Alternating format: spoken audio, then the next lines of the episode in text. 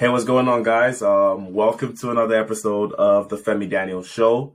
On today's episode is pretty cool because I have one of my friends, a ninja closer, as you can see on his shirt. Um, this is one of my very good friends um, out in Arizona, actually, and he's in the real estate industry like I am. Um, but I wanted to bring him on this podcast so that he can have a little bit conversation with you guys and kind of you guys tips and strategies to really get getting started.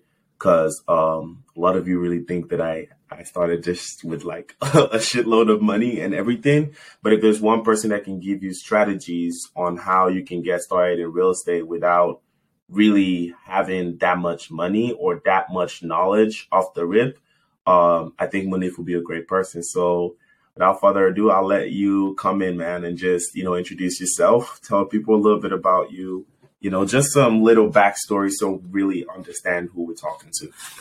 Thank you. Thank you so much for the introduction, Benny. Um, it's really an honor to be on your podcast, man. I've heard a lot about it. I follow you on social. I'm a big fan of all the, the stuff you're putting out there on social media. You're helping a lot. Definitely helping a lot of people. So, uh, a little bit about myself. My name is Munif Saza. I got started into real estate um, a few years ago. I, did, I joined a lot of mentorship programs in real estate. I didn't. I spent a lot of money to the point where I was taking out a second mortgage on my personal residence, my primary residence. I took a second mortgage just to pay for these mentorships. And I, I made no money from them. And then I joined um, the mentorship that we're both in right now, um, Sub yeah. 2. I work at. Uh, I'm a big proponent of Pace and the sub two community. And that's that's where things started clicking for me because that's where I was able to build my network out and learn the strategy using other people's money to do my deals. So I, I remember joining the community. And, you know, they, they charge um, member membership fee, a one time lifetime fee. You get in, and I was like, you know what, this is it. Like, if this doesn't make me money, I'm gonna give up. Like I've done it all. Oh, I've been doing this and I can't figure this out. And if I don't really figure it out now, I'm done. And I'm not spending any more money because the previous programs had me, you know, buy virtual assistants to call for me, had me pull lists. I spent thousands and thousands and thousands of dollars pulling lists, spending on virtual assistants. It, it was a lot. And you could estimate sorry to cut you off, but if you could estimate how much you had spent up until joining Sub Two prior, just to give people like a, a understanding of how how how willing you were to go really like actually learn this stuff.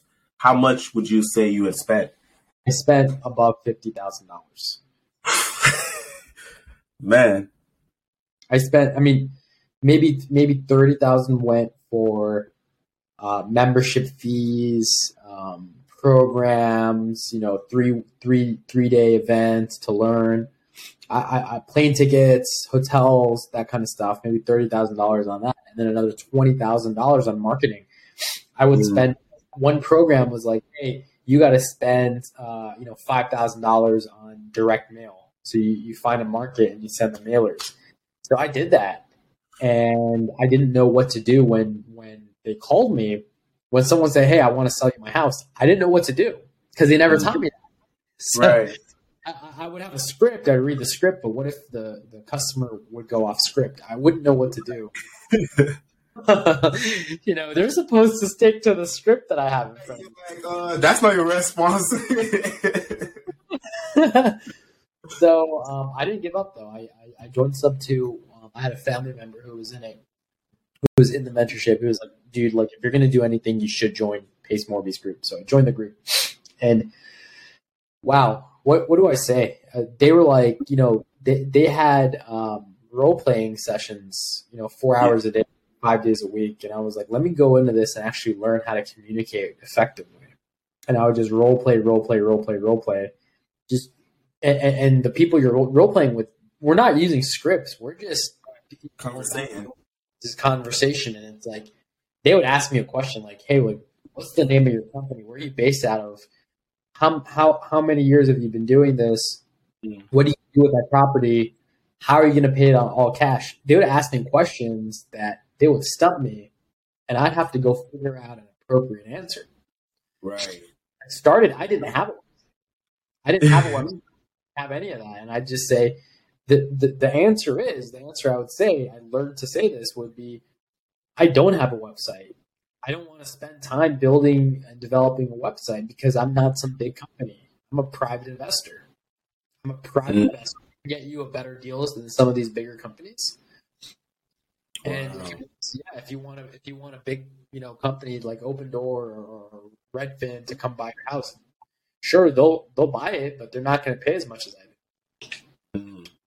And that I was that, that alone that alone really puts me into perspective on how you stand out in your, you know, and how you became such a great closer. I think the way you mix in, you know, just the honesty of the situation, um, you know, to the sellers, I think it's a very different approach because a lot of like, like you said, a lot of mentorships and a lot of just people in general, you know, you have they, they teach you to like just sell yourself as this big company. Oh, you know, my partner is this and that.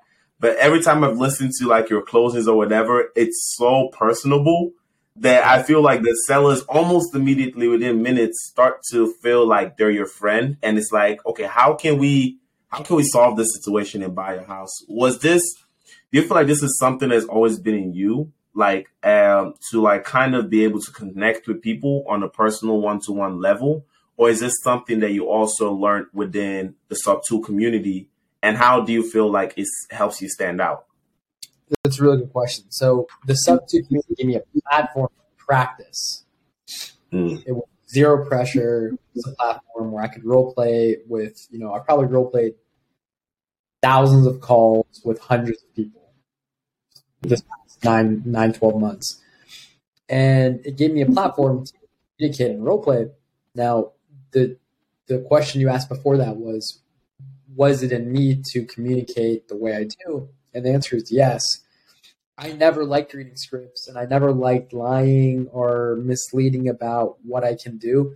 I never liked saying, I've been doing this for 10 years. I don't like saying that even if it's in a script or my company's been doing this for 10 years or my partner is blah, blah, blah, or making myself seem a lot bigger than I am what I like, I learned to say is if somebody's like, "How long have you been doing this?" I learned to say, "Oh, I've been doing this long enough." If you know what I mean. so don't worry about it. Just enough. long enough. You know what I mean? And then I just start laughing, and they laugh, and then change the subject. And and that seemed more congruent to my personality, and it felt more honest, and it just made it so one of my worst fears was like, man, what if I if I lie about something and somebody catches me on it? I will lose so much credibility with them, but then I'll lose it with myself because I will I will not be confident in the next call. I'll be like, who else is you know out there like digging into? So I'm like, let me just let me just speak the truth, and so no one can ever challenge me. No one can ever say, hey, you, you know, you you misled me. You said this, but I found out this later, and that has served me well because if somebody looks me up and they're like, "Hey, you own this company that does isn't even registered to do business in the hmm. state," I can say, "Yeah, I told you, I'm I'm not local. You already know I'm not local. that's true. Yeah, that's true. Hmm. Right? I never I never say, "Hey, I drove by your house" or "I buy properties in this area." I never say that because hmm. it's not true unless I did buy a property in that area. Area, right?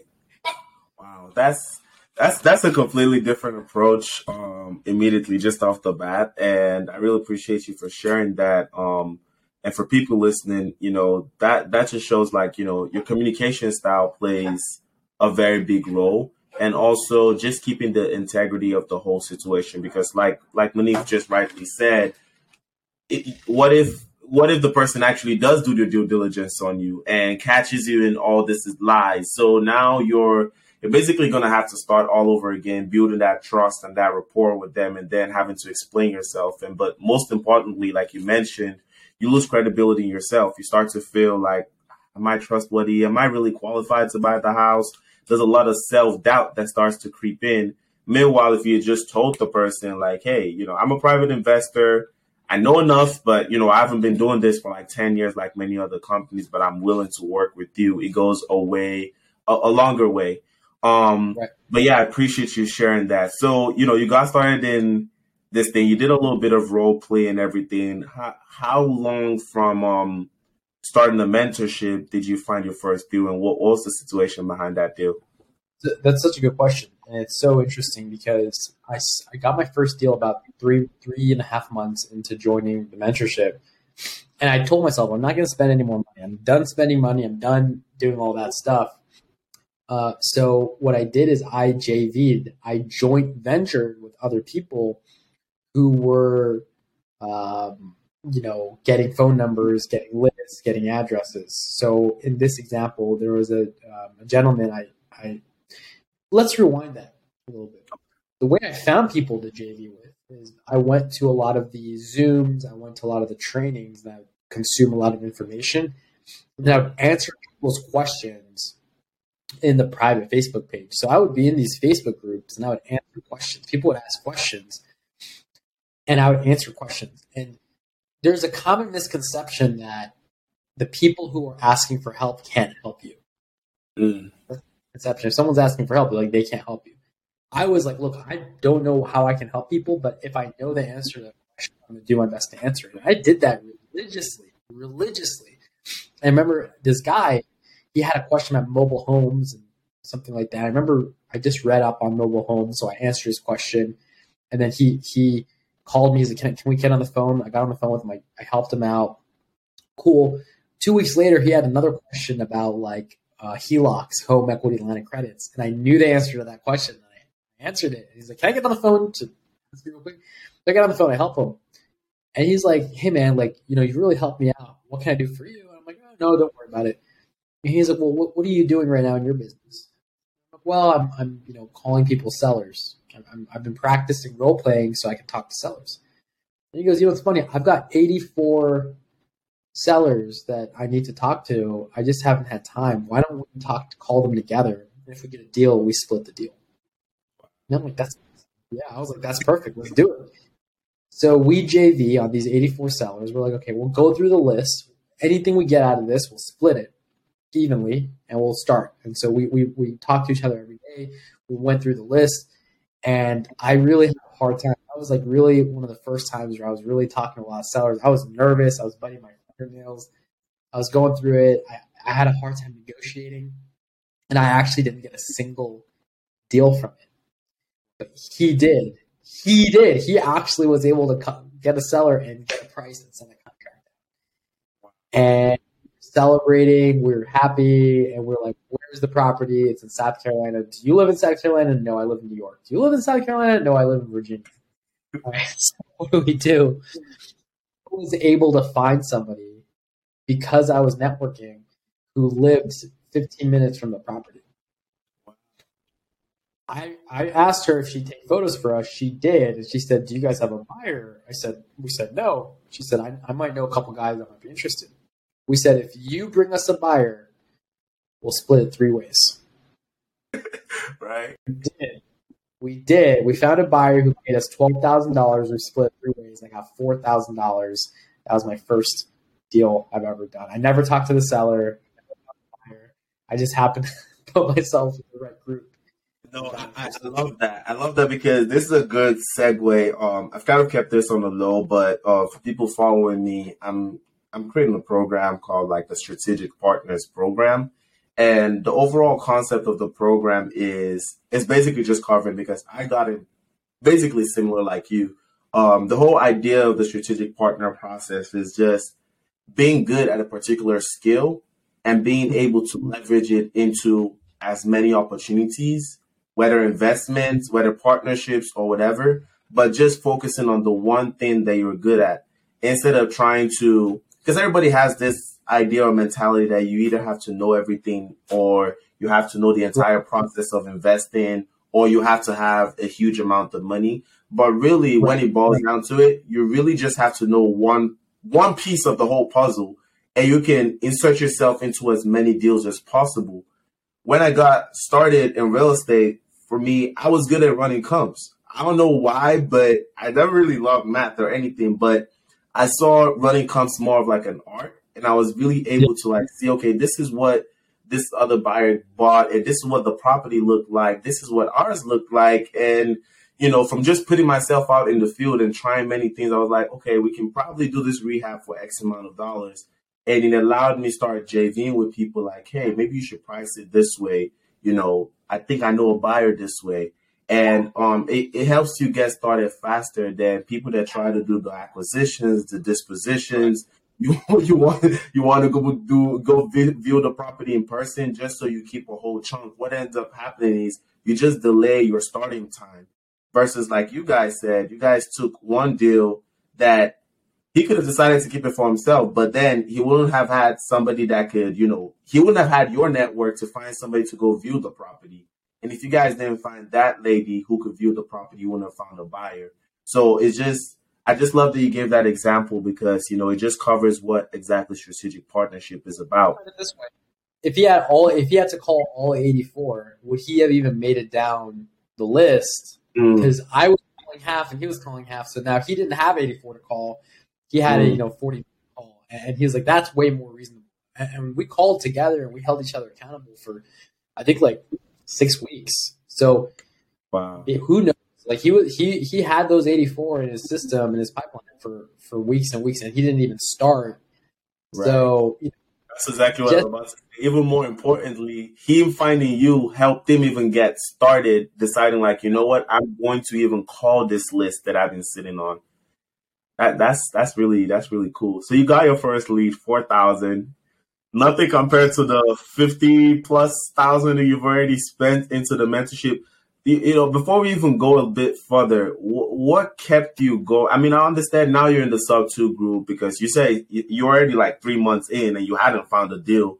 What kept you still going within the sub? What stood out for you in the sub two mentorship that kept you going? Like, you know what? I, let me just keep going. Three months in, I'm gonna keep going. I'll keep providing value. I'll keep networking. I'll keep trying my best. What really kept you going? It was I, I believed it. I believed it was possible. I like I never gave up on on you know being a business owner and having my own business. And, and I always wanted to be in real estate. I loved real estate. I loved creative finance. The other groups I was part of, they they had some classes on creative finance, and I love them. I just wanted to be in you know in the field doing it. I remember joining Sub Two and seeing Pace Morby talk to sellers, and the way Pace talks to sellers is so natural. It's such a it's such a flow conversation. I loved it. I was like, that's how I want to talk to sellers. Mm-hmm. And so I'm listening to Pace's conversations like on loop all day and all night. I would just listen to his seller calls until I could. I felt like I grasped the spirit of it, and I really believed it, man. I believe that if I really tried my best, if I was engaged and committed, something good would happen. And it did. Like that first deal was awesome. And then that led to a second deal where we made $14,000. I actually took that $4,000, started a small company with a few people. We we called some sellers. We made $14,000. Now we had like $17,000, $18,000 in the pipeline. And I spent all of it. My first company I made went bankrupt. We lost all that money. Completely lost all that. Money. Yeah. Because I did not know how to effectively spend money on generating leads. So I hired virtual assistants, I pulled lists, and it just wasn't working. And I, I didn't know that, you know, when you pull a list, your filters have to be so fine tuned. And if your filters aren't fine tuned, your guys are just calling nonstop. And also, the dialers were not properly working, meaning they were getting a lot of disconnections. I wasn't rotating a phone numbers, so a lot of the phone numbers are showing up as spam. Yeah. I did, I did not know all these things, so we spent so much money, and I'm like, let's just get a lot of leads and just dump that money. I spent that like 18 grand in three months. We ran out of money, and we are like, you know, barely any leads, not really any motivated leads, and we ran out. And I didn't give up I started another company and I got a partner, to your point, who specializes in list pulling, in training assistants, and in data. And he's like fine tuning. He's like, this list of this many records. He looks at the data. He goes, this list is like getting this good response. He's rotating numbers every three days. He's rotating phone numbers. He knows all this stuff. He's been doing this stuff for three, four years. So now he's my partner in my wholesaling business, and now we're getting amazing leads. And now my job is to train our salespeople to close the leads. That's that's just perfect, man. Uh, I, I I didn't even plan on speaking on.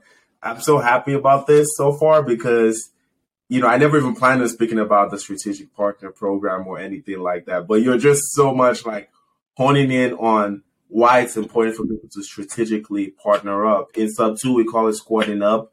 It's it, yeah. it, it's it's just the whole. And if for those of you that don't know the sub two community, that's one of the main reasons why everybody that you see in the sub two community absolutely loves the community. Um, mm-hmm. It's it's a sense of just the the togetherness. It's knowing that you're in a in a place with people that have the same mindset as you, the people that are thinking the same way about business as you are, and you know that are willing to go above and beyond and provide value with integrity. Because it's one thing to provide value with a means to an end. It's another thing to just provide value with integrity just to see that other person win. Um, and to touch on that, like I'll even give you my my after joining the sub two mentorship, like a couple weeks later, met a guy, brought me a deal. I went to go see it. Um, the first deal. It was an absolute mess. The sewer is backing up. It was supposed to be a creative deal sub two. So I was happy, like, wow, I'm only in this mentorship like two weeks and I'm coming across my first sub two. I was like happy about it. I went to go see it. The sewer was backing up. The foundation was wrong. So luckily I took an inspector with me and he was just like, man, just stay away. This is a whole mess. Um, and later on I found out that the guy was in the sub two group. So I was like, hey man, this is what my inspector told me, just personally letting you know so that you don't waste your time trying to push this deal for this price when it's an absolute no deal. Um, and then the next week or so, he brought me a Novation deal. And on that deal, I made like, I did that deal, first of all, with no money out of pocket, which reinforces his um, strategic partner. I found a lender that was willing to finance the rehab. Um, let's break this deal down. Hold on. Let's, let's, let's break this deal down because there's a lot of jargon in this, and I, I really yeah. want your viewers to understand because this is really cool what you did. You're able to. I understand the jargon, and, and yeah. And, wrong here. So, for, this guy brought you a deal. Was a deal? Same guy brings you another deal in a couple weeks. Yep. And this second deal is where the seller will sell you their home. Yep. Will wait paid until you fix it up. Yep. And then you on the open market, and then a buyer will come in with the money, and then from and the money the buyer comes in with, it pays the seller off, and then it pays you the difference. Exactly. So that's an Novation in a nutshell for anybody that doesn't understand. It's a way for you to. I believe that's that's every flipper's dream. You know, it, this market is weird, but if you guys can find Novation, there is money to be made because you're saving on so many fees. Because when I went to the property, I actually we weren't actually even thinking of renovation. The seller just really wanted sixty thousand, um, and I mean the seller wanted sixty eight because they wanted to pay off their mortgage. It was their second house. They were trying to do the rehab, but they were just done with it. And I was like, hey man, the most I can pay from the comps I'm seeing right now is sixty thousand. You know, I I, this is I'm just new to flips and I like to run my numbers very conservative. Going back to just being comfortably speaking with the seller, I just let them know, hey, I'm not this huge company. I haven't been doing this for years, so I'm very, very, very conservative when I'm running my numbers. It just can't work at 68. It might just be an extra 8,000 to you, but to me, it could make a difference between whether I make money or not. You know, right. so I told them and immediately he whispered in my ear, was like, Do you think they'll agree on Novation? I'm like, I mean, I've only heard Pace talk about it like once, but I, I could I could try and talk to them. And then we spoke to the sellers. They were a little bit, you know, antsy. The wife wasn't sure. She didn't know. I was like, hey, to make it even better, I'll make you feel like you've sold the property. I'll pay your mortgage, pay the utilities, pay anything that you need to be paying on the house during this entire process. So it just feels like a long escrow. It just feels like our escrow is taking longer than normal, but you won't have any responsibilities towards the house. So like, hey, that's fine. Got in, did the whole deal. I think based off of my cash on cash, I was like an 80% cash on cash based off of how much I put into the property and how much I made back. Again, so so first of all, 80% cash on cash is a dream come true. That's a unicorn deal. First of all, unicorn. That's, you're doubling your money. You're close to doubling your Pretty money. But let's let's break it down. So there was a seller and a husband and wife, and they're like, "Look, Femi, we, we will sell you our house for sixty eight thousand dollars." Yep. And you ran numbers, and you're like, sixty eight thousand dollars. I'm gonna write you a check for sixty eight thousand dollars is a little too much. I'll do sixty. And they didn't want sixty. So what you said, you said, "Look, I'll give you the sixty eight, but don't sell it to me. We're gonna get under contract that I get to fix it up and I get to list it in the open market for whatever price I decide. Doesn't matter, none of your business.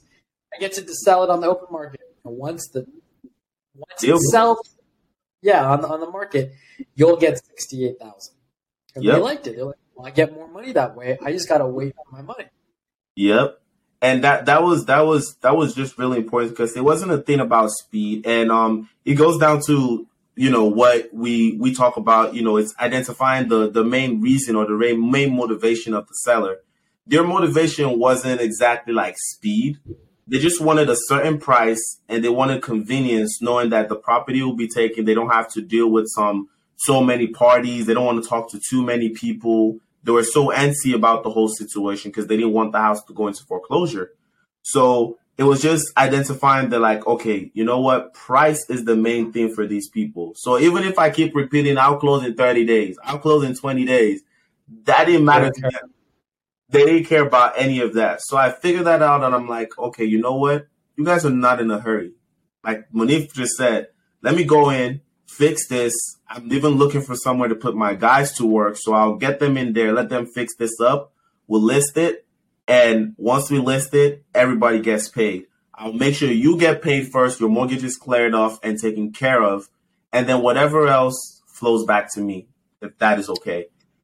So, wh- how much did the renovations cost you for that project? So the renovations at first I was estimating a quick twelve thousand, but that rapidly increased to like twenty eight thousand um with everything I had to do into it. So that went for me, you know, first of all, I, I rose only like ten thousand. I was like, okay, whatever else the difference, I'll put in the money. But we saw I, I started seeing from like week two, like, yeah, ten thousand is not gonna be enough, it's not gonna cut it. Raise another extra eighteen thousand in the middle of the project. You, what, tell us a little bit about that. So you didn't use your own money to do the renovations. Zero of my money, not even the earnest money deposit. Even the wholesalers that sold me the deal, I told them, hey, you guys have to wait till everybody else is getting paid. You're getting paid on the back end. And surprisingly, it worked. You know, at first I told them, you know what, to sweeten up the deal, I'll pay you because the guy was like, hey, man, whatever, being part of the community, he was like, you know what, I just want to make sure this deal gets closed. Whatever you can pay us as a marketing fee, we just want to recoup our marketing fee. Um, I was like, hey, that sounds great, but I, I don't like being greedy. You brought me a really great deal from what it seems like. I'll Yeah. give you four thousand for sure. I want to make back at least sixteen thousand at the time because I thought the house was only going to sell for one twenty something, and I was only going to spend fifteen k. So I was like, hey, once I make sixteen thousand, whatever else over the top, we split 50-50. That's Like- really good. yeah, I was like, there's enough money on this. Let's split the money. You brought me a great deal. You guys could have very well did this deal or sold it to somebody else, but you brought it to me. So you deserve to eat from the back end too.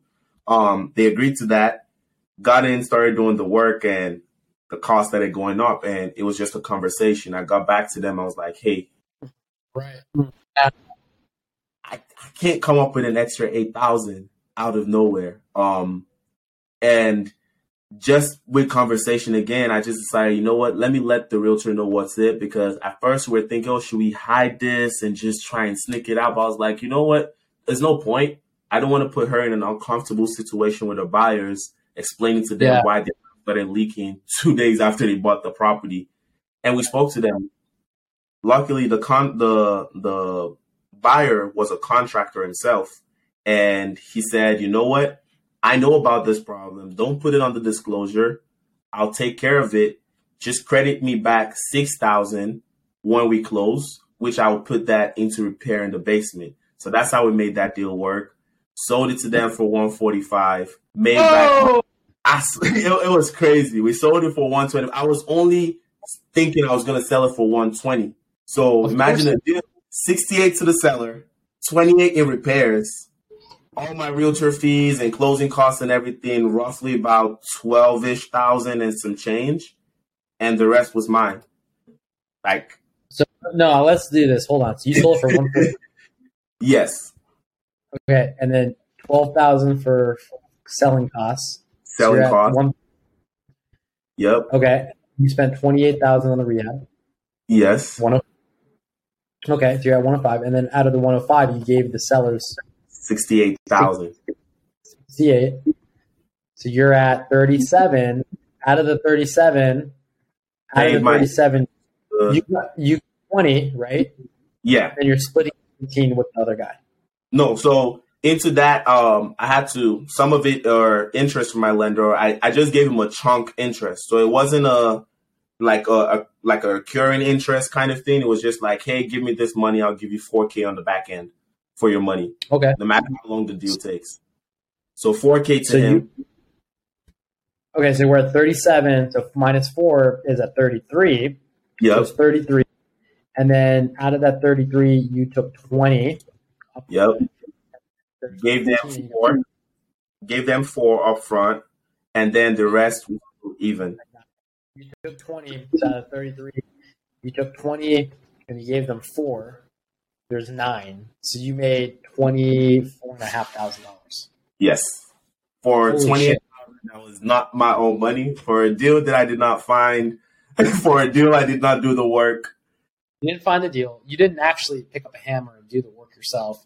Nope. You didn't you didn't you you didn't even um, use your own money. That's the mm-hmm. coolest part made like above twenty grand, man. You made like, like yep. close to twenty five grand on this deal. Yeah, sick. That was that was that was a crazy deal. That's how much some people make in a year. You just made it one. You year. know, and that that's the craziness, and you know, all that came from just being part of a community that changes your mindset, that helps you, you know, really dive down and really focus on helping each other. Um, and to now we're lifelong friends. I'm lifelong friends with these guys whenever they find a deal, they happen to be working in a market that I'm not really an expert in. So I don't really buy their deals that much. But anytime they come across a creative deal, they send it my way because they know like I'm willing to work with them. I'm willing to make the deal work if it makes sense. And that's just that's just from me just knowing what I was good at and just doing just that. So that's what the community did for me and I heard like all the things that it did for you. But um we've, we've gotten so sidetracked into that deal, but I want to bring the focus back to you. So you started doing deals a little bit more. So now, what is your company doing? What scale are you at compared to when you were just getting started in the in the community? Um, I want to give a little bit idea of like what you do now, everything you do. My, now I'm no longer getting on the phone with the sellers. I'm I'm teaching my people how to do that themselves. I know if I sit down and I put my nose to the ground and I, I, I call, you know, 20, 30 people a day, we're going to get deals. But that's not scalable. And I have no interest in doing that on a long term. So I've got a team, a sales team that I'm training during this podcast. I just got a text message. I swear to God. Okay, 11. Hey, when I hey when I call our seller Gina in a few minutes, if they're ready, um, they're moved forward with the paperwork. I'm actually working the Seahawks game. I won't be able to do it. Is there any way I can pass it off to you? Literally, my guy just got a verbal on a deal. and this is like like this is this is the, the the fruits of the labor, right? Where I've got, I've got salespeople I've trained how to have these conversations, and they they go and they execute they go, they call the seller, they nurture the leads, and they execute. So now, where I'm at in my business is I'm producing contracts through my salespeople. I'm producing results, producing results through other people. That's really what I'm focused on in Ninja Acquisitions, right? So we've got Ninja Acquisitions. I spend, I kid you not, I spend 10 hours a day, five days a week with my salespeople. Sometimes on the weekends, if they want to get on the weekends with me, I'll get on the weekends. Like yesterday, I spent three hours with couple of my guys, and they they just call. They're calling. They're they're learning the sales techniques. They're learning you know the pull away method. They're learning how to build rapport, how to build credibility. We actually have a website now. Funny enough, so we have a website. We have a website. We have a website. So that's really cool. So that's that's a lot of what I do right now. Our target is right now. It's um, our target is to get uh, six figures a quarter in revenue.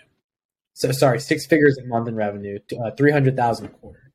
So I, I met with my partners, and it's we're not there yet. We're like we're we're a fraction there, but we're at the cusp. We're like, okay, if we actually optimize these processes and fix these bottlenecks, can we realistically hit three hundred thousand dollars a quarter? And it's funny, Femi, that goal, that goal isn't something that we're saying, hey, we're gonna we're gonna hit three hundred thousand a quarter next quarter. That's not our goal. It's actually the goal for the first quarter of next year. That's our we're like next year, first quarter, we're gonna hit we're gonna hit three hundred thousand dollars in revenue first quarter next year. So our goal for this quarter is to push our salespeople, our systems, and our processes and give us a runway so we can actually hit that goal. You see what I'm saying? We're not like trying to be like, okay, like unrealistic where we're like, okay, we're going to go from making, you know, 40, 30, 40,000 a month to 100,000 a month in, in, in, three months. No, we're going to now analyze our systems, processes, sales techniques. If we need more people here, less people here, we're going to analyze that and prep the entire company in one singular vision. So January 1st through through March 30th or whatever, they're they're hitting those numbers. So that's our goal. That's that's awesome, man. To see from starting from 4K after three months in the mentorship to now being on track to be able to make six figures every month and 300,000 every quarter. That's insanely good. And not only that, you know, Miff is absolutely downscaling this. He has an insane amount of creative deals that he buys every time, raising money every single day. Um, you're about to take down, you know, tell us a little bit about your your your latest project, which you're raising money for. I know you're about to close on some Airbnbs. Um, right. yeah, tell us a little bit about that. How did that come about? Yeah, yeah. So that's that's different. That's an interesting um, question, and so that is not my whole business. My wholesaling business is it's this baby that I'm nurturing. Mm. Um, it's one of my it's one of my contractors. Let me. Can I take this? I'm so sorry. He's called. You know what? We'll we'll play it live. This is a real project going on. hey, what's up, Hector? Hey, so so we're here uh, Home Depot again, getting two more gallons of paint and a quart. Because uh, with the gallon that we took yesterday, it's not enough. Okay. So yeah, because we, we were just gonna paint uh, the, the that one wall that you said, but obviously we noticed that the other wall from the living room needs more paint, so we're just gonna paint the whole wall. So smart. Yeah, I I, I think that's yeah. really smart. Thank you, thank you so much. So basically, yeah. they're gonna call me. Yeah. Are they gonna Are they gonna need my credit card again and all that stuff, or do they have it on file? Gonna, uh, I'm not sure they have it on file. I'm not sure. That I don't know. Okay, no problem. Yeah, if they call me, I'll, okay, okay, I'll go get my credit card. One, one second. All right, okay, thank you, Hector. I'll be right back. Give me a, give me a second.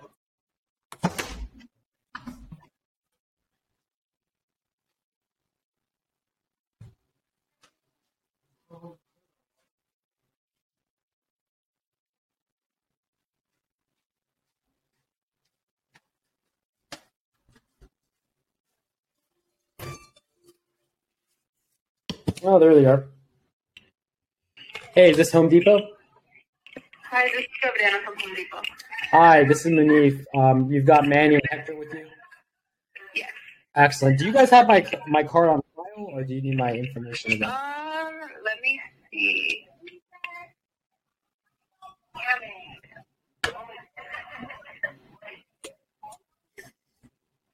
You, you can you can if you once you're calling out the numbers order yesterday, I think, or the day before. Um, it doesn't look like we have your card on file.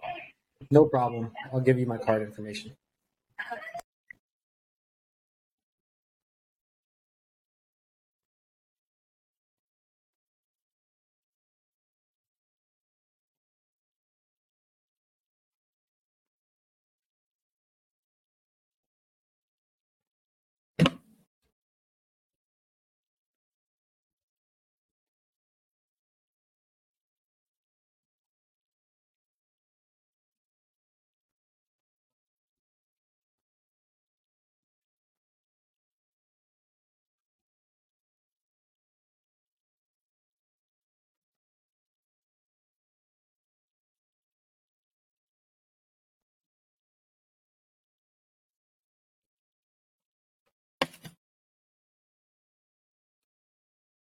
And then your zip code. Two two two zero one. 2201?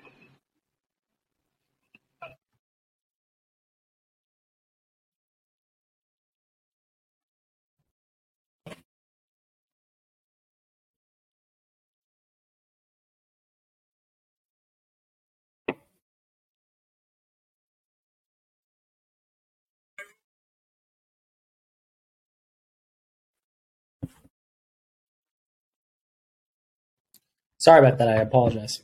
No, no, you good, man. Good, man. Did um did so I'm not sure if it muted while I was saying my credit my credit card number. I hope it did, but if it did, I muted it on my end, so it wasn't playing out. oh yeah, cool. Yeah, I was like, you know what? Now everyone will have my American Express number. So Might have to get a new card. That's all good. yeah, so American Express is amazing. So I use that for everything. I get mass amounts of points. So I put all my renovations on my American Express. Uh-huh. and I've got private money, and I'm going to make that money back anyways when I resell it or whatever I do. And then what happens is because American Express processes it, I get points, and then I travel for free. That's that's a good hack. That's that's my next card that I'm targeting to get. I was trying to get Get- into Navy True at first, but Amex is my next on my list. I really need those it. points so that I can start. Because the Atlanta meetup, after that one, I was like, I definitely need to start going for a lot of these meetups because it was just it was just fun. Like that was like the first main meetup that I actually went. Um, I don't know, maybe because it was more younger people all around. Most of the you know real estate investment association meet meetups, just a bunch of older people there. There's not really that much networking or information shared, um, except Right. if you pay for information. So that was a little bit different, and that was that was really fun. That was real fun. I know that's where that we met there. That was, that Yeah. was super dope. That was super dope. Yeah. I love that. I've been not doing meetups for a while as I build this company, scaling what I'm doing.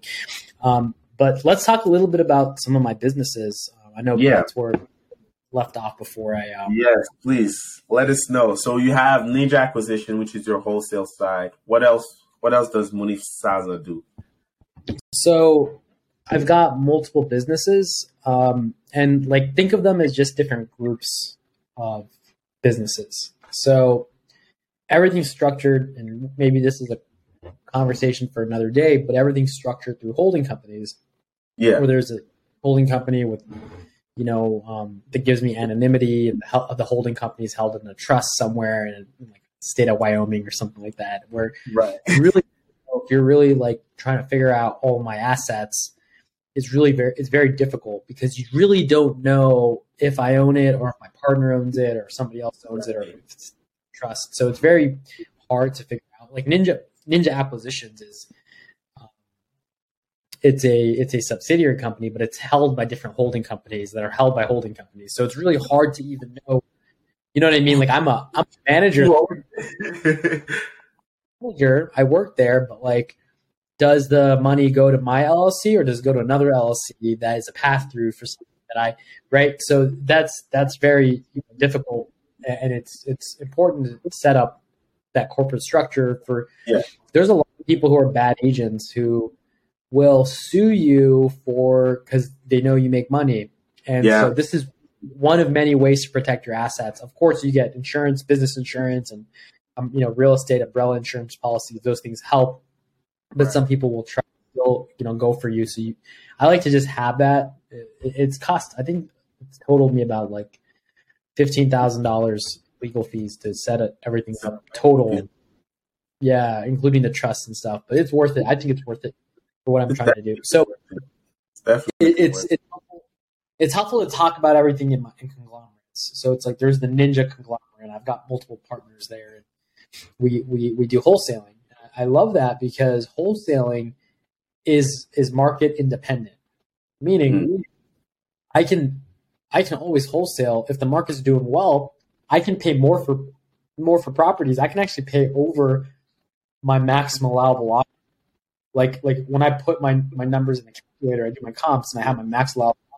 If I know the market's crushing it, I can actually go ten percent above.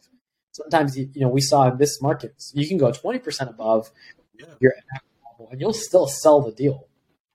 when The market's going above. Yeah. When it's crashing, you do the opposite. You go 20% below, 10, 20% below. Yeah. And you go, look, my max, I probably paid 200000 if I bought it today, but I know that in three months, the max of this would be 175000 So I'm just going to offer 175 now. So my buyer, he's happy to buy it at 190 now instead of 220 now because he's thinking ahead. If someone's flipping now, they're like, man, I- I'm, you know, I, I'm normally buying this property at 220. So mm, I'm a little scared to flip right now. Yeah. But then I, I see Munif offer me a property. I'd buy at 220 now. Right now, I'd buy it at 220. But he's offering it to me at 190. Mhm. That's a like that's I, I'm an idiot to turn like I, that's that's so deep. Like I'm literally for me. Knowing me me knowing in in four months, five months on the back end when he sells it, that steal now could be like, oh my god, I, I actually was able to make some money because the prices did drop drastically. So holy cow, and I got I got it as a steal. But um, man, if it was if I paid normal price for it, I, might be losing money or breaking even. No, I, I think that, that's great you touched on that because that's that's something that's because I, I haven't really dived into holding properties right now. I've been doing more flips, and that's something that has really stopped me from buying so far. To where now I'm you know putting things in order for me to start you know holding properties because flipping right now, especially here in Cleveland, where the market the margins are already thin, and now Yeah. it's like you're shaving it off already again on top of that and everybody is like panic selling or you know people are trying to list their properties and it's not going off the market i'm like you know what i'll just stay away from this and i guess this is just the time for me to start sharpening that edge of you know being able to find um, you know rentals that cash flow greatly or practice my creative strategies so that i can start holding rentals so ninja's the wholesaling side what else what else is next So what? So that's that's for cash. That that business is a cash cow because okay I focus mostly on it because it can make money in any market. That's the the whole reason I said that. Make money no matter what. You just have to adjust your strategies. right my another, another group of businesses I do is um, it's it, it's the Airbnb holdings I do. So Mhm. me and my partner Noah Hoffman, we are, are the primary partners, but then we have a lot of subsidiaries with different partners. So it's like a, it's a group of it's a group of uh, companies. Some of our partners are like Tracy Tran, Subto Students. One of our groups is Pace Morgan. He's actually a partner in a lot of Wow. these deals. So all those groups, all those companies in that conglomerate are named after drinks. So they're like mocha, um, chai, latte, um, green smoothie. I mean, I've got like probably seven or eight LLCs in this conglomerate that just do Airbnbs, and I have different partnerships in them. But primarily, everything flows to me and my partner Noah. Okay. And that is where we buy we buy properties using creative finance or cash. We raise private money for the gap. So if there's any money the gap funding is covered by private money. And then we we we turn them into airbnbs that cash flow. And those are for holding those are for wealth that's like that's not cash that's not a cash cow we have done flips with those. Sometimes we'll re- renovate a prop, uh, renovate a project, see it has equity, and we'll sell it. But most of these properties don't have much equity in them, right so we're, we're keeping them, and they're making us money every month because they're on Airbnb.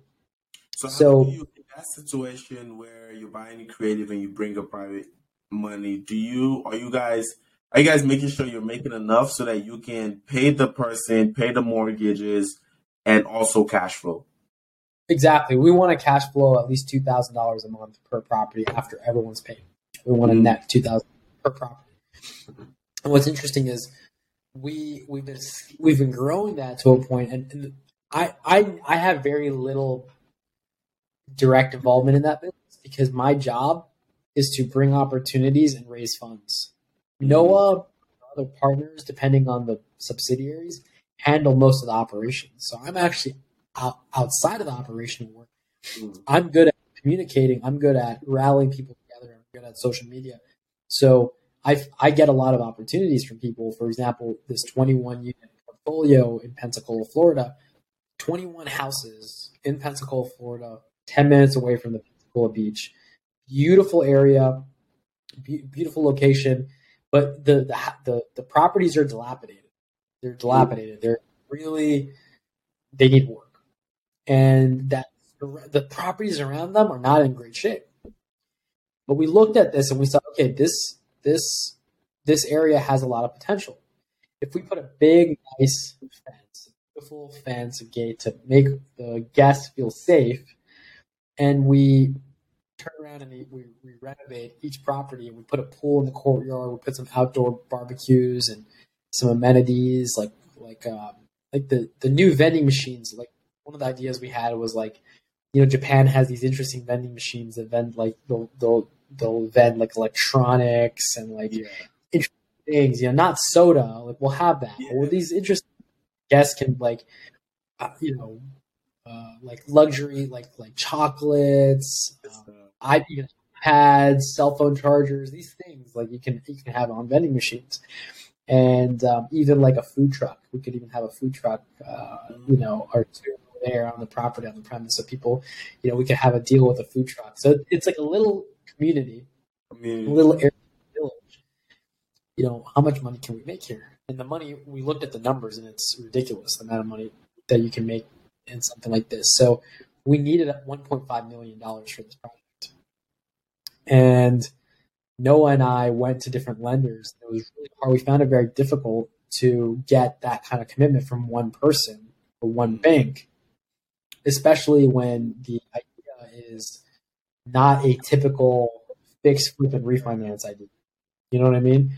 So we raised uh, fifty thousand dollars from about two th- two dozen people. we raised the we raised the entire one point five million. We, we did it over the course of a weekend. It was insane. It was absolutely unreal. Wait, wait, wait. Hold on. You can't just skip over that. So you guys saw you guys point five million dollars to buy these properties spoke to various um you know lenders and everybody was saying no um first of all why didn't you take no for an answer and just be like yeah you know what never mind i guess this can't work and then well, how did the idea come about to be like you know what let's break this into little chunks and bring X amount of partners in, all bring in this amount of commitment. And then what is the deal structure behind it? Like, what's the return they're making? We guys plan to buy them out at some certain point. What we we need to get the full picture. Sure. So the, the notes getting are not because they thought the properties wouldn't make money, but because their lending guidelines did not let them lend on that asset class. The asset class mm. was class commercial slash hotel. And these lenders were like, nah, like literally, like our guidelines say residential. Like we love the project. We've had multiple lenders tell us we love the project, but our guidelines just don't let us go go for this. So you know, we had this property under contract. This is a funny story. I put fifty thousand dollars of my own money on Damn. EMD. EMD, non-refundable. and because uh, I believed in it, and so you know, I was prepared to lose the money because there was a there was a, there was actually a moment where the property fell out of contract, and I released the money to them and everything. So there was a moment where they had my fifty thousand, and there was no contract. There was no there's no way I could buy the house because we fell out of contract. But we didn't give up because we we knew it was a good deal. The lenders we went to were only there were lenders that we went through from referrals, and they had only worked on residential real estate mm. and for commercial. We didn't go for the commercial lenders. And we really, there was a lot of lesson learned on that. And next time we do something like this, we're going to have lenders in our back pocket before we go forward. The commercial lending, you can take up to three months. And there's no way we had that level of time.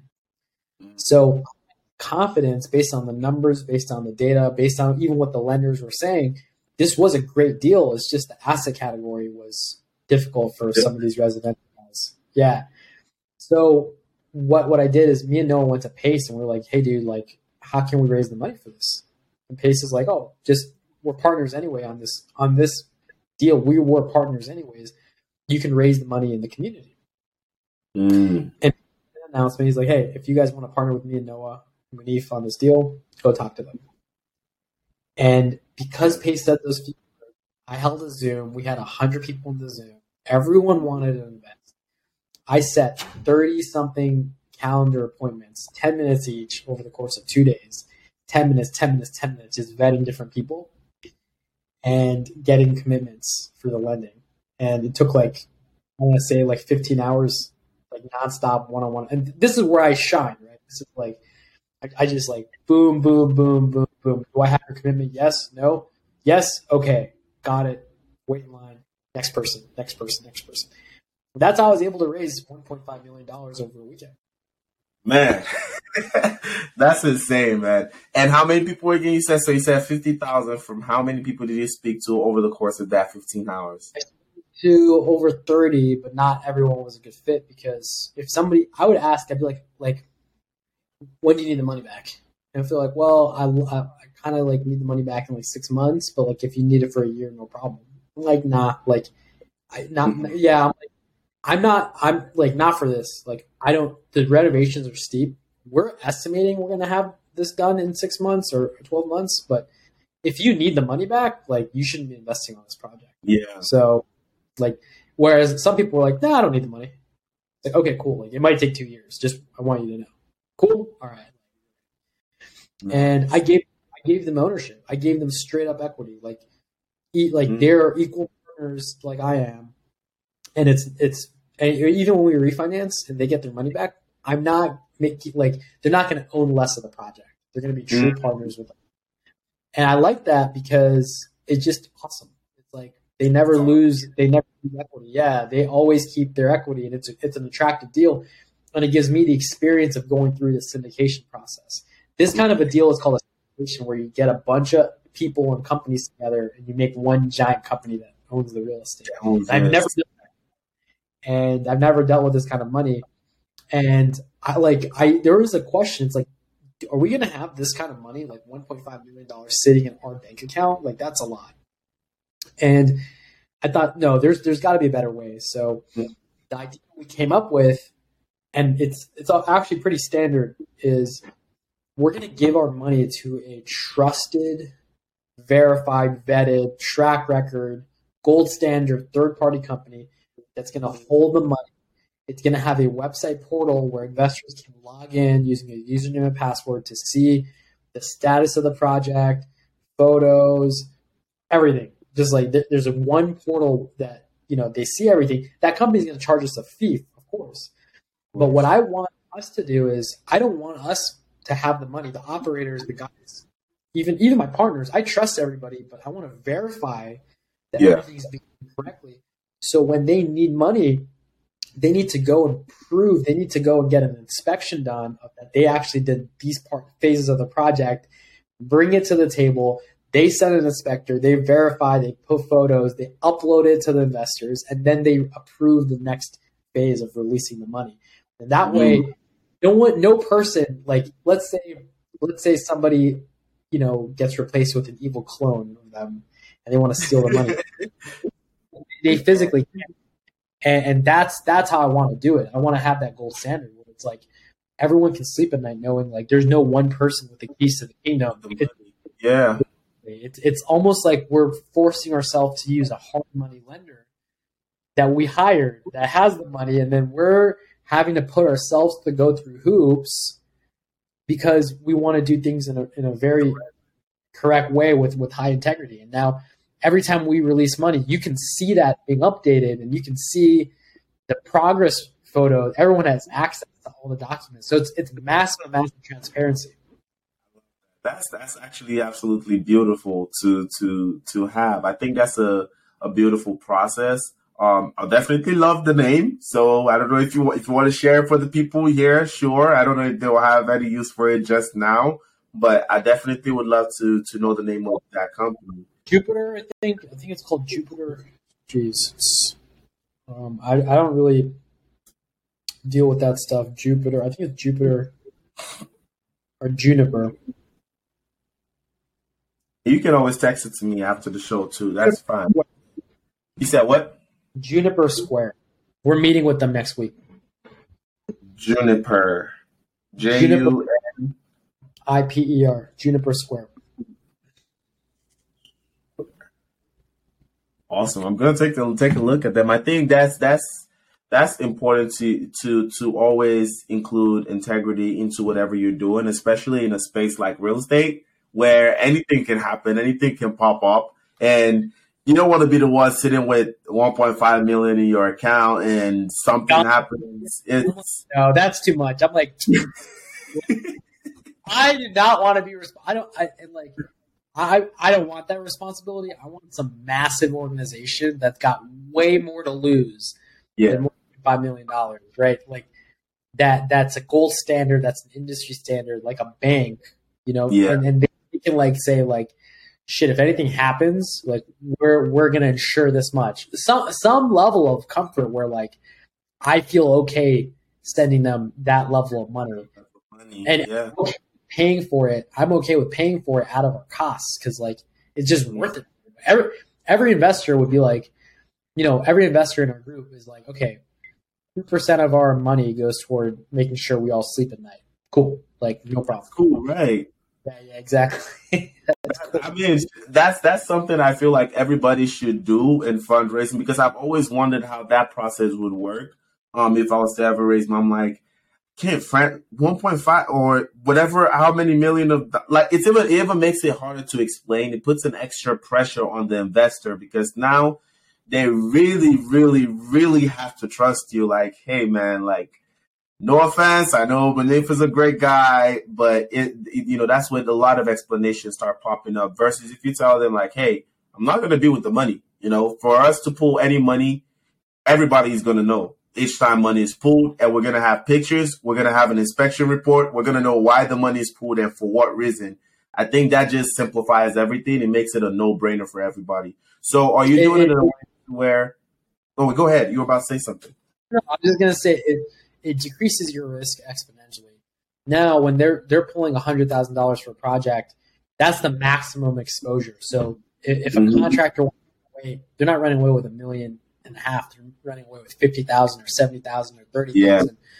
You know, and, and that's way that's easier to swallow. And even like I like I make I'm gonna make the draws in an amount where like I personally would be able to come up with. So like if Mm. if somebody stole thirty thousand from the project and that was a big deal, I want to be able to say, look, this happened, but it happened under my watch. So I'm going to write a check to the company for thirty thousand dollars, make it go away, find the person who did this.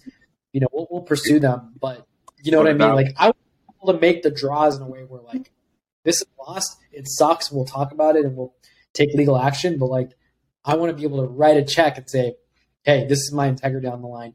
Here's my contribution. It goes away. We're good. And I can't do that with 1.5 million dollars, but I can do it with 30. Right. So for this, did they did your partners? So I want to understand the the the legal structure behind everything. Now, did your the, are the the people do they have to be accredited? Um, number one, and number two, is it a general and limited partner situation, or how, what's what's the whole structure behind it, and how are you able to do this? It's a little confusing because of the time delay with the time pressure we had to close on this. So the first round was friends and family and accredited only. That's it. So that was Mhm. six hundred eighty something thousand dollars to buy the property and things like that. Then the rest of the people are non accredited and they're not friends and family. So we're going to convert the project into a Reg CF. Reg CF is a crowd fund Fun. there's no there's no limit and it just it's a crowd fund and it caps us at five million dollars Mm. that's what we're doing we're converting it to a crowd fund and yeah there's no So you limit guys started as a, I'm guessing that's a Reg D, I think it's called. Um, no d is um i think a reg d is where it's a cap of 25 million dollars Yeah. and um, that's not what we started at we started at a um, 506b i think that's what it's called 506b yeah And we started at You Yeah. 35 non-accredited and okay. Exactly.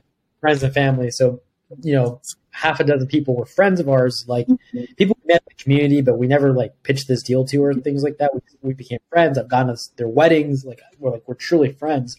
Right. And about half accredited investors that were like, no, I'm accredited, so I'm good. So we Mm. we got we put that together so we could close on the deal, and then for everybody else who I can't I can't ethically say, hey, we're friends because I, maybe I met them through the deal or I, I spoke about the deal and now we have a relationship. So Mm.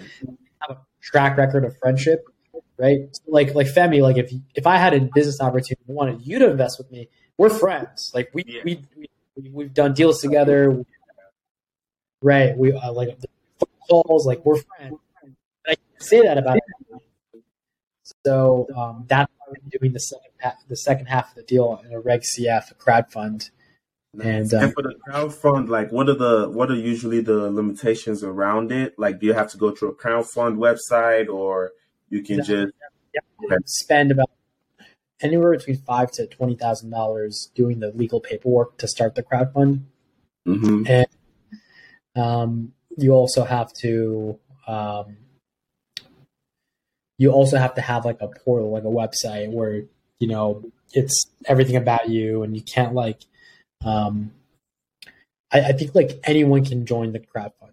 Like Mm. you know what I mean. I I think that's what it is, but I'm not exactly sure about that that portion. What- But I know you. guys. Sorry to cut you off, but why do you guys decide to do it that way instead of just going crowdfund directly and still having friends and family accredited, non-accredited, anybody just invest? Crowdfund takes up up to 90 days. And i i had to go back. Remember I, these sellers fell out of Yeah. contract with i had to go back to the sellers and say look i've got i've got the 650k cash from private investors. And they're like no way. They're like we don't believe you. And i'm like look you don't have to believe me. Um, but I, I have it. I, like I, I know you've got you know to find a buyer for this pain in the ass. And I know you have hard money and you're paying interest on this property because the sellers are wholesalers that bought it in cash using hard Mhm. money. And they're they're losing money every month on the property. And I'm like, look, I got the money. Like we can do this in three weeks or not, or you can maybe gamble and see if you can sell it. But I, I guarantee you, if you find another buyer, they're not going to pay as much as we were willing to pay for it. And they're like, okay, we'll do it with you, hundred thousand dollars EMD. And I was like, no. I was like, no, we're not doing it. And, and that's where like having the the the ice in your veins comes in. Because mm-hmm. I I gave them fifty grand of my own money Already, already. There we have the money to to buy the asset and for me to get my money back. So we like we have a, a way to do this deal, and they're asking for a hundred thousand dollars, which I could easily like go raise and do, but I'm like, no, like I'm not going to go. What if something else goes wrong? Now I'm I'm I'm negative one hundred fifty thousand. no. like no where i'm like i'd rather lose 50 than like risk another 100 a 100000 on top of the 50 that's that's at risk so i'm like no and they're like well we're not going to do it i'm like okay good luck and they're like well do 75 i'm like no they're like well what are you going to do i said nothing Nothing. give me three weeks i already gave you 50 and they were really upset and i was negotiating i was on zooms negotiating with them i'm not going to do it and um, at this point this is funny where my partner noah goes we could give them the hundred. You know, I think if we get it, and I'm like, oh, inside, right? Because like, I, I remember, yeah, I remember getting so mad. I called him after the the conversation. I was like, dude, like, you, you, I'm on this team to do the talking. Do. I'm on this team to negotiate. I don't do operations. I don't do, but when it comes to talking, like, let me do it. And he was like, you know, he he got he got out. It was a very heated conversation. I was upset. And he was confused. He was like, well, "Well, you said that's something that's impossible for us to come up with the hundred, but it's not. Like I thought you you didn't know." And I'm like, "Bro, that's fucking negotiation. Like just because." Like just if, if we they thought it was easy for us to come up with a hundred thousand to put put in escrow, you know that that and they're like okay, cool, they're gonna fucking do it. But it, it truly isn't easy for us and we'd have to pay another 10 15000 in interest on the best case scenario Yeah. why are we doing this they, they can legitimately just give us three weeks right? And yeah, And like, why are we? Why are we? Do, and I'm like, this is why I negotiate, bro. If you just gave everyone what they wanted, you never do deals. yeah, And they don't. They don't even really want it. They don't even want a hundred thousand in escrow. What they want is assurance that the deal. Yeah. And so I know this, and I'm giving them assurance verbally. I need to put money on the table. And so this is a, a mindset thing. If you understand what people want and you're good at communicating, you're good at figuring people out what they desire, you can do a lot of things without money. You can do you can you can make a lot of moves and get contracts without having to put a dollar EMD. So that really hurt the negotiations. I called them back and I said, "Look, deals off." That's what I. This is the only thing I could do. Like deals off. I have six hundred fifty thousand dollars ready to go, and the fact of the matter is, yeah, we lost fifty thousand, but I got six hundred fifty thousand. I'm going to go buy something else. Good luck to you. I appreciate you. I respect you guys. I hope you sell it. I don't know in this market if it will even sell, and if it does, if you'll be able to even make a profit on this when you do sell it. I'm ready to go. I only wanted three weeks. I can't do a hundred thousand. I can't even do fifty thousand. I can't even do twenty thousand. I can do nothing. If you you don't want to work with me, and give me three weeks. No problem. I respect you. I I, I respect your company. I respect your decision. But I'm going to go buy something else. There's another deal somewhere else we're going to look at. We'd rather make money that way. Thank you. Goodbye. And they they came, they came always back. come back. they came back. We did the deal. They they said, look, just out of respect, will you do like ten thousand dollar deposit? I said, fine, no problem. Wrote them a check for ten grand, not a hundred grand, but ten. We closed in three weeks, and we got the deal. That that's man. Everything everything is just comes down to a negotiation, um, and being able to read between the line. You know, if a seller is asking for a price or asking a certain price, it might not just be the price. You have to find out what you know what what is the reason they want that certain price. Like, are they trying to solve a problem? Are they trying to pay for a certain thing? And if you figure out the main why, you might be able to create, come up with even more creative situations or suggestions for them on how they can achieve the same thing. Like for you, you realize like these people don't want a hundred thousand; they want assurance. They want to know that whoever is going to buy is actually going to buy, and you were able to communicate that to them and also educate them. They're like, "Hey, you're running, you're gambling at this point. If you decide not to sell to me, nobody else might buy this property, and even importantly, if they do buy it." you might not be able to recoup the cost that you make. And, you know, that And for what? Three weeks of your time? That's cool. time, that didn't make sense. That didn't make sense. Like three weeks or 650,000. I mean, it's a no brainer. Um, I had to, to feel, and I had to, and, and that's why I didn't let my partner have that conversation because he, me and him, it was both of our money for from our business that was at stake, and he, they could feel from him that he would miss that fifty thousand of our money. Where I really was like emotionally done with it. I was like, fuck it. It's like I'll make fifty thousand. Like I was done, and they could feel that from me in my voice and my tone. I was like, Dude, I don't care anymore. Like I, I hope that fifty thousand it was worth your time. But I know you're you're spending five thousand a month in hard money, and no one's gonna buy this for six fifty thousand. Maybe you'll sell for five fifty, but I know you bought it at fifty. So good luck. Best wishes to you, man. I don't even know how long this is gonna sit, but I've got money now. I can go buy stuff and I can make more money. So we're cool. They're like, oh man, they, they call us the next day. Like, we'll, we'll do it. We'll sign. We'll, we'll sign. And we signed, and um, we did the that's deal. awesome, man. So when when is the the project is is closed now? Um, I'm guessing. So pro- renovations are going to be We're we're now we we sent our contractors there. They're they're collecting. Like they're just going through everything with a fine tooth comb, and they're going to come back to us. We're going to make a renovation plan. I'm gonna I'm gonna re rally all the investors. And what I've decided to do is I've decided to um, not allow people to buy two shares mm, because get more people in because it's fun to be part of a project like this. Right. So what I'm going to do is I'm going to reopen some doors and say, look, the people who wanted to buy two or three shares, I said, let's just buy, have you buy one, give you a great experience, and then open the door to have have this cool experience to be part of this project with me, Noah, Pace, and the rest of the team. So what I'm going to do is I'm actually going to this actually today or tomorrow I'm going to make a post saying, hey, we're going to reopen the door. Maybe four or five more people who missed out on the opportunity can get in on this. and go from there. Come back in. Yeah. What's going on?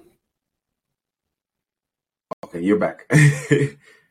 Did I lose? Did I, did I lose, lose you? Yeah, the connection was breaking a little bit. Okay, cool. Yeah. But that's So- awesome, man. So that's the that's the Airbnb side you guys are going. Is there anything else outside of the Airbnb side? Yeah, the stuff. I'm doing stuff with you, bro. We're Oh, doing yeah. stuff. You have, have our wrap business. That's that's pretty cool. I think that one is completely new and different. Um, we're still learning the road works of this, but I, I really want to see what that would turn out to be. Um, Yeah. and what that would turn So- into with that project. I, I think I think that needs I think what we need for that. So just for the viewers to listen to to understand what um, the the concept is, we're buying houses on creative finance and then we're selling them on creative finance. So we're selling houses where we don't need you as the buyer to go qualify for a bank loan to buy the house. We will give you the bank loan. You will make us a down payment. You will make us monthly payments, and you will own the property. That's Yep. the concept. And we have, you know, been having pretty uh, interesting challenges with that. Basically, a lot of it's logistics of like showings and, and having appointments and things like that. And Femi, um, that's an interesting one because we brought, I think I brought like a hundred thousand dollars of private money for that Yeah. venture, which is cool. Because you know you didn't have to go out and raise the money or find you know five. or yeah, That uh, was you, you know you've got a you've got a business that you own and you're a part of that just has a hundred thousand sitting in the bank account ready to deploy Ready which is, which is cool. and um, we can turn we can turn that money pretty well if we do it properly. Um, you don't have to talk to the buyers or sellers necessarily as far as negotiating. I will do that. I'll handle all of that. I don't have to handle the paperwork but what's really cool is you know the market you understand the the cleveland market which we're, we're focusing in and you've got a lot of resources and connections where you can find us deals and opportunities and things like that, which where we can buy on Creative Finance and then resell them on Creative Finance. yeah. That's the business. That's that's that's the business. I mean, I just you know you you you and love really opened my mind to like you know what like really even understanding the concept that I've been trying to even develop in my mind, and it's just it just goes back to you know just finding different strategic partners because this same concept you can take into another market. Like, hey, let me go to Florida. Let me find somebody who really knows the market that I trust, that I know is understands real estate that is willing to work and like you said you figure out the two things that you're great at. I know how to communicate with sellers or really anybody and i know how to raise money. So really with these two skills you can go and build a multiple amounts of businesses and just finding the right people to run it and be on ground operating everything and i think that is super cool. Um and yeah that that that's that's just really super cool. Um Speaking of that, once we get off of this, I, I do I, I will shoot you a call. We have to talk about something. But, um, I think we. so- I'm really excited about this business, man. Like, I've just been talking to some people, and I've had some ideas about this this business we're doing currently, and Yeah. I think it will help us as a team is having a, a cadence of communication that we do instead of it like things are coming up and we're just yeah we have a cadence where we're like okay this is the time where we we intentionally meet to discuss the challenges and, and things like that um, where we set we time lock to, to work on the business i think that'd be really cool because you know the three of us every time you me and love we are synced up on something it's like there's a lot of momentum behind it Yeah. so I'm like, let's create that. Let's create a structure where we have that because as we do this business, which we just started this, like, like it's like less than four weeks old. I think this business is Yeah. And we've already got like a, a tenth of a million dollars in, in liquid assets, liquid capital for the business, which is good. And we've got a piece of real estate that the business owns, which is good. Like, how do we like like how do we put this as a as a higher priority in our day to days? Like, let's say we have a you know I'll be like, oh, I got to go shopping for groceries on a Monday. and Maybe you and Love are free, and it's like a sporadic thing. It's like, Right. no, if we talk about, like we're gonna meet this time, I'm not gonna go get groceries that time. That's not that important. I can get food delivered or groceries delivered. I can meet Right. And we create you know the game plan for that. I'm really excited about this one. Like I love my Ninja acquisitions. I love uh, you know my Airbnb stuff, but but I, this business lets us become a bank, and I've always Yeah. wanted to be always, always, always. I think it's, it's super cool. I think the only bot, the main bottleneck number one for us is finding how we can keep getting deals like that, you know, and more so, I think now shifting into properties that are even in better condition, slightly better condition, um, because that's what I'm trying to understand, you know, and different from, you know, your market or in Arizona, like how how people understand it. Because what it seems like that I'm also seeing from being on ground here is I feel like the sellers are feeling like with that same amount, they can go do more. Or if we're finding people that are capable of actually going to buy on the market, I think that's one of our proper our problems too. Because the last lady that was meant to see the house, you know, when I called her and asked her about the show, and she was like, "Oh, I actually just went to go see another property, and I think I'm going to move forward with that one." So it's the fact that most of the people that are interested, they do have the cash to put down, but actually still also have good credit to go buy on the market. So when they go into the house and they see like, okay, still needs some work, they're like, uh, I can still just go take my credit and just put down money in a house that needs absolutely no work. So what I I'm, I'm I think this is something I'm learning because I, I talked to Pace and he was like, you know, Pace Morby, right? He, he he does a lot of this and he's like, I never, I used to renovate my wraps, and then I realized I don't make more money. I I never make more money renovating them, and I, I I'm like, okay, well, so let's not renovate this. But what what's got me thinking, man, the average wrap is 90 days to sell. That's Mm. That's the that means some wraps will sell in a month and some will sell in six months. right. That's My, true. And here's my question. Here's what I'm thinking. Maybe you don't make more money renovating these wraps, but do they sell faster? That's what I'm thinking. And I'm like, is it worth it to renovate them if we get them off our books faster? And I don't know the answer because it could very well be maybe we don't make more money But we're able to pump this out a lot more faster. if it's attractive. Mm. That's what I'm thinking. So I don't know, man. Like, like that's a conversation I wanted to have with you and Love. And because, like, I'm like, well, Mm. I know Pace is right. Like, I, he's he's so smart. He's he's done, I think, hundreds of wraps. I think, if not hundreds, I know he's done dozens. And his experience means a lot to me. He says he doesn't make more money when he renovates. So why bother renovating? But then uh, I think about it. Well, maybe in the beginning when he was doing all the renovations to wrap them, it was worth it because they get off his books faster. But as he's scaled, he doesn't touch them because it's not worth the pain in the ass, and they will sell anyways, and he makes the same amount of money anyways. So why even bother? But now, but for us, this stage of our business, when we're we have one wrap or two wraps, is it worth it to renovate, make beautiful photos, stage them, the whole bit? And when we have 17, 20 wraps, we don't give a shit anymore and then we're renovating and we're letting them sit for six months, twelve months, whatever, and we make the same. See, that's what I'm thinking. I think I think that's actually a smart thought. That that's actually really mm, that that's that's actually very that just that just opened my head. Like that's actually very very true. That's a very big question that we're gonna have to answer for ourselves. And I think it might just be that situation. I think maybe when he got started, it was more of it, it's of more importance for him to do enough. One to learn, two to get it off of his books and get that money back and go put it into the next one. Um, but then as you're scaling and you have multiple wraps available in different conditions, it's not really that much of a pressure to go renovate everything you Because same, you, you make- you make money. money. And number two, even if this one that needs a lot of work is not selling right now, it's going to take six months to sell. The one that needs less amount is already selling, so you're still getting money coming in, and Exactly. then you can afford to keep marketing that one.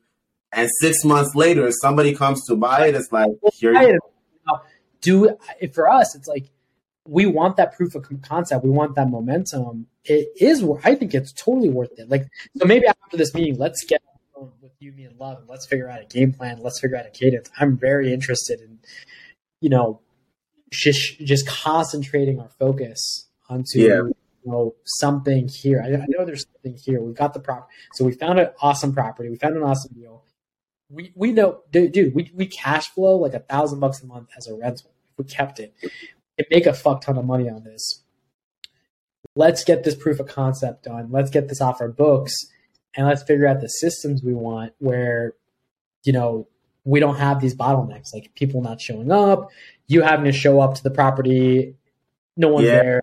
All, all- all the challenges. I, I think like one of the things we talked about is setting up Wi-Fi and setting up a ring camera and like uh, door code where people, you know, we, we, we update the door code remotely. So Yeah. someone shows up, they're texting us. They're maybe they're texting you or they're texting you know someone, and they're like, "What's the door code?" We give them the door code. They go in. They come out.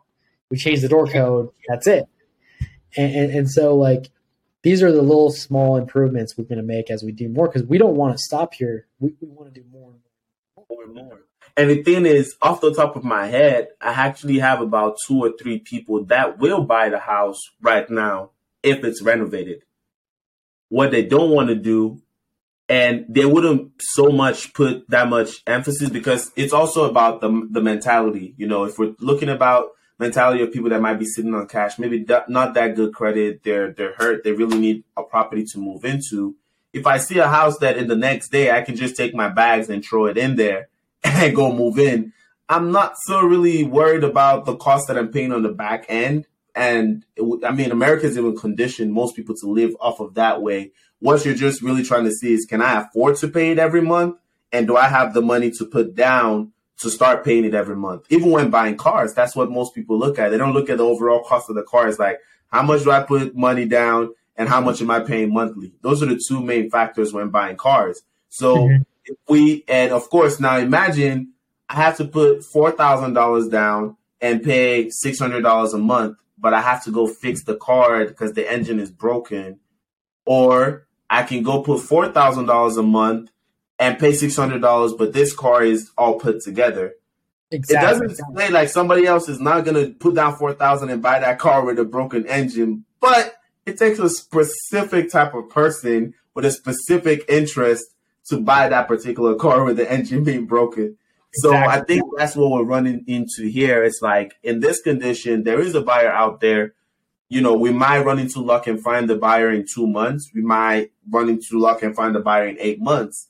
But we know that we're widening the pool of interested parties by making sure the house is in a good condition to work. So I definitely think um hopping on a call, let's let's let's talk with love too and just see like what would be the strategy around that. Do we want to ride out September and keep marketing? Because the person we set up for showing on Monday, I don't know why, but he suddenly canceled his showing too um yesterday evening. Um so we need to figure out like okay, should we write it out to the entirety of September, see what we can come up with, and then if not, maybe start looking into renovating the house, even if it's not even into top tier condition, just putting in the basic enough to make it extremely livable and can you know look like a nice property. If they want to now go in there and do marble tiles on the wall and completely re- renovate the basement and the attic, that's for them to do. But if we put the kitchen, the bathroom, put some flooring down, put some paint to the wall, and make everything look good, we will definitely increase the pool of buyers that want to buy this property. That's for sure. I agree. I'm super. I'm super interested in seeing what that looks like. So let's let's definitely talk about this. And it's cool for your audience because they get to see a legitimate, you know, hey, here's a problem of a, of a business that Minnie and Yeah. Fleming are in. Analyzing it. And here's how they move forward with it. That's kind of cool. That that's that's the whole aim, and that's why I try to go off script with this podcast because I never really know the conversations I can stem off of it.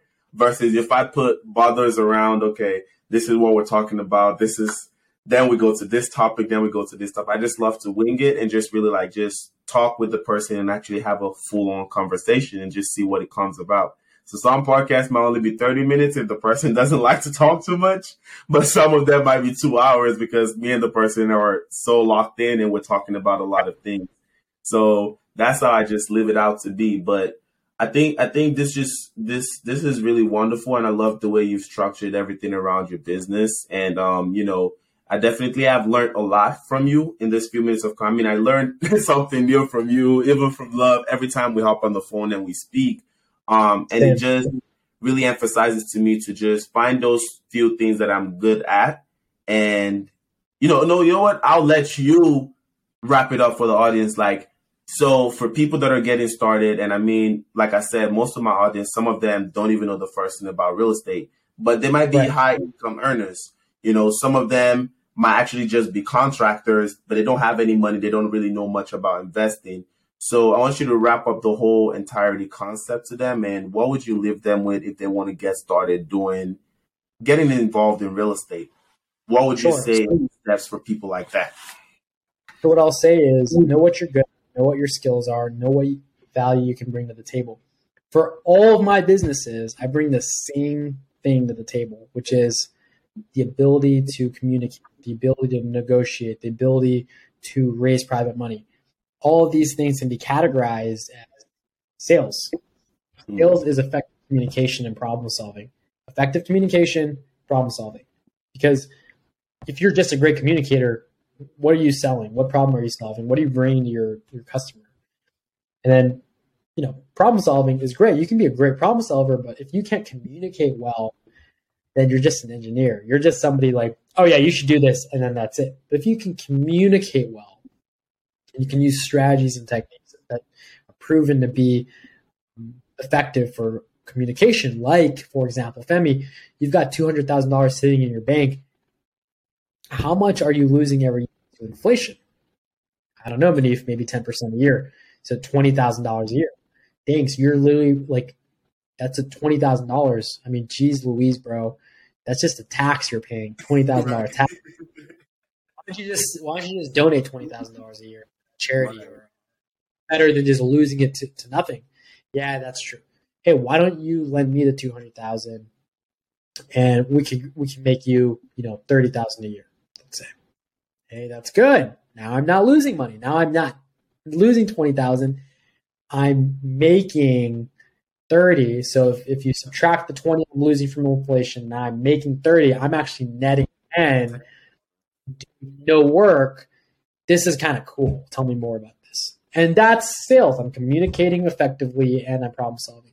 And that's what all I do across the board in every single business I have. I do it with our wrap business. I talk to buyers. I say, hey, look, what's going on? Why can't you qualify for home loans? Okay, no problem. I offer home loans. Talk to my sellers. Hey, why can't you sell this house on the open market? Oh, you owe too much money. I buy houses where someone owes too much money. I take over the mortgage payments. I'm communicating effectively and solving problems. These are my skill sets, and I'm able to apply them to different businesses. So, for you as a viewer, you got to figure out what you're good at, what skill sets you like, develop those skills and offer value to different people in strategic partnerships to make more money. That's awesome. I love that. I love that. And that's that's just it in a nutshell. And then also I know a lot of um mental decisions and mental push were required for you to get to this scale. Um how do you feel, you know, what what are the key mindsets that you feel my audience should tap into for them to be able to grow? Once they found that skill where does mindset come into? What is your advice for them mentally on what they should start thinking about um, and the core values that they should always put into going into those strategic partnerships so the mindset is the most important. It's the foundation for everything you do. So it, it's hard to say it in like a sentence like hey here's your mindset. It, i'll say this. Th- th- this is this is the, the key crux of it is positivity versus negativity. You can break down thoughts and beliefs and people and energy around you as positive and negative if you're around negativity negative thoughts negative people negative mindsets negative beliefs that will hold you back and if you're around positivity, positive people, positive thoughts, positive beliefs, that will bring you forward. I eliminate negativity from my life and I invite positivity into my life. I was in the Pensacola deal for the fifty thousand dollars. I was actually kind of negative. I told my partner Noah, "Bro, we we we we lost the money, man. Like it's over." And he was relentlessly positive. I have to give him credit for this. He was like, "We'll figure out a way. We'll we'll do this. We'll do that." I'm like, "Ah, that was that sounds like talking to 30 people and raising fifty thousand dollars from like you know all these people sounds like a big pain in the ass." He's like, "No, it's not going to be a pain in the ass. We're going to do it. It's going to be great. It's going to be amazing." Mm. His positivity and me going, "You know what, man? I'll go with you. I trust you. I'll go with you. Let's do it." It was his positivity that made the deal happen, and it was a huge, huge, huge lesson, learning lesson for me because I always thought I was super positive and I didn't even know that I was bringing negativity to that situation. Mm-hmm. Even all I fall victim to it. Everyone does. Mm-hmm. And the mindset: how do I invite positivity and how do I expel negativity from my life? That's the biggest takeaway from mindset I can give you. I love it. I, I absolutely love it. Um, thank you so much for spending this much time on this and really like breaking down each of your different businesses, how you structure it. You know, you really, you really held nothing back. Um, and for those watching, I hope you guys really take this and really understand that like real estate investing, when it boils down to it, it's very simple. It's complex. I'm not saying it's easy, but it's simple. The principles are very simple. It's finding things that you're very good at and doing it exceptionally well that people just absolutely want to work with you. And once you get out of that, like Munif said, negative mindset, thinking, oh, nobody's going to want to work with me, or oh, I've lost everything. Once you start thinking in positive ways, you start coming up with creative solutions to your problems. So if your problem is money, Munif raised 1.5 million in a weekend.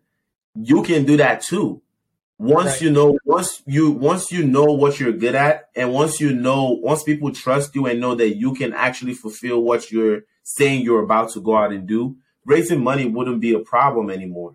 If it's finding deals well maybe you're just not looking in the right places. There are people with mortgages that need to be taken over. He's buying so many deals every month creatively so if you say, "Oh well, there's nobody that wants to give me their mortgage to take over," no, you're just not talking to the right people. So and then if you say, "Oh, I don't have the capacity to work," Munif doesn't do anything in his wholesale business except talk to his sales team, and he's on yep. track to do six figures a month. So this really dismantles any belief that you have, whether you know you have a nine to five or you have a job that you absolutely love, but you know you want to be part of real estate. Look at the investors working with him in this deal they don't have to do anything but in part of a very huge project just because what they had 50,000 to put in to just get in the door. Now, from being part of that stuff, you might be he's an open book. Trust me, but if it's a very open book. So I'm sure there's somebody out there that if they wanted to learn how to do this by themselves, just by putting that 50,000, it's like a free mentorship. It's like 50,000 plus a free mentorship and you have equity into the project there's no better deal than that. You get to learn how all of this is structured. You see how he's doing things, and now maybe you go talk to a bunch of your coworkers and you go put the deal together and just call Munif like, hey, can you find us a deal that we can do this? We'll pay you X, Y, Z, or come be part of the deal for us. And I'll tell my bunch of my coworkers, let's put some money into this. So it's all about thinking positively, thinking creatively, yeah. and figuring out ways for you to do deals. It's not about your oh, I need to have 10 years working in real estate and have a million dollars in my bank account. So I'll tell you what, man, like I, I was telling you, like I treat my lenders and my partners like family. One of my lenders who, who invested $50,000 for this project, he was in Phoenix, Arizona. I put him in my guest house.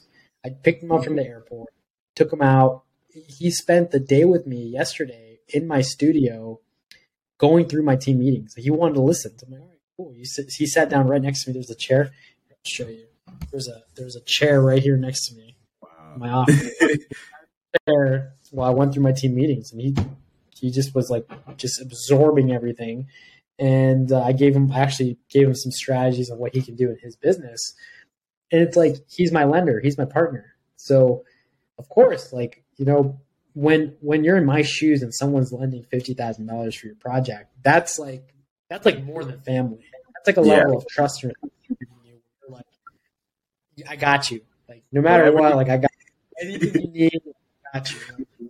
You're a real one. And he is. And and so, you know, I spent the weekend with him. He's incredibly grateful. He now knows what to do in his business and we're we're good friends now. So Yeah. if you want to find me, I'm on Instagram, Munif Saza. So it's at Definitely. Munif Saza. Definitely. And also, I was I was about to let them know, like, let us know all the different ways that we can find you. Um, Yep. Instagram, Munif Saza. On Facebook, same thing.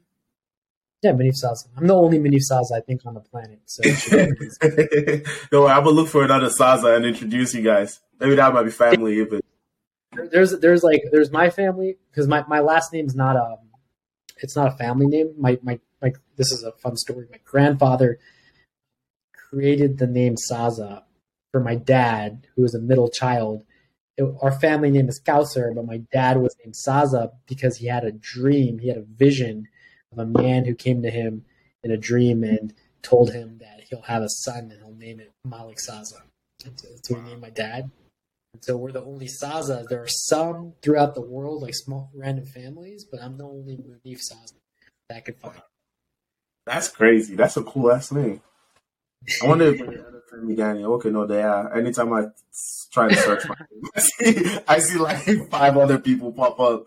But man, that was, that's that's actually absolutely great. So one of a kind person you were speaking to, not only name but also in the type of person you are as a you know just as a person. You know, from meeting you, um, I appreciate you coming on my podcast. Definitely, we need to structure up some meetings so we can talk about our own business too. Um, and for those watching, make sure you follow Munif. Um, make sure you also follow the Femi Daniel Show on YouTube, on Instagram. Follow Femi Daniel on Instagram. Subscribe, watch, share. There's an insane amount of value. I mean, this is one hour, 44 minutes of just straight value to you guys. So I appreciate the share. I appreciate the follow. I appreciate the subscriptions. So thank you so much, Munif. Um, and yeah, man, we'll we'll catch up soon. Let's let's let's talk about our own business, and you enjoy the rest Thank you, of your brother. day. Say hello to love for me. Um, tell us. Take it easy. Thank you. Take it easy.